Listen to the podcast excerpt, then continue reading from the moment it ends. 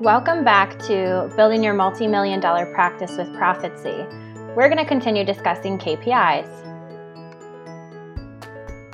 Hello, Peter Vessenes here. I want to chat a little bit about uh, liquidity KPIs, and in this one, we'll talk about quick ratio. Now, quick ratio is a, a way of measuring a company's liquidity and its ability to meet its obligations. So uh, it's really obtained by subtracting inventories from current assets and then dividing them by current liabilities. Now, this obviously doesn't work for some types of businesses. Uh, Cloud based software technology doesn't have inventory. So, how would you take uh, the inventory and subtract it from the assets? Uh, they could be very, very strong if their current liabilities are low.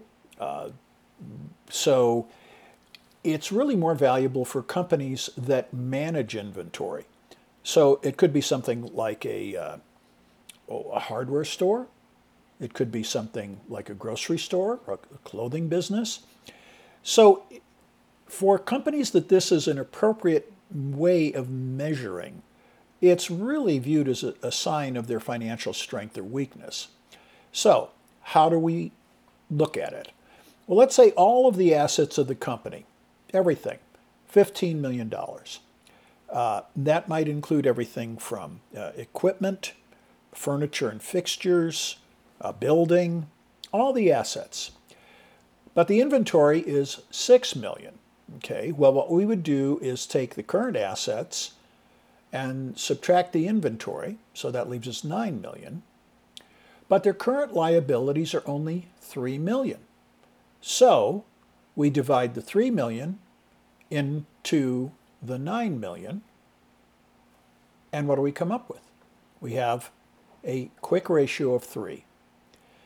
Because we subtracted the current inventory, it means for every dollar of current liabilities, there are more than $3 of convertible assets.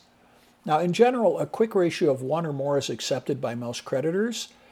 But obviously, this varies greatly from industry to industry.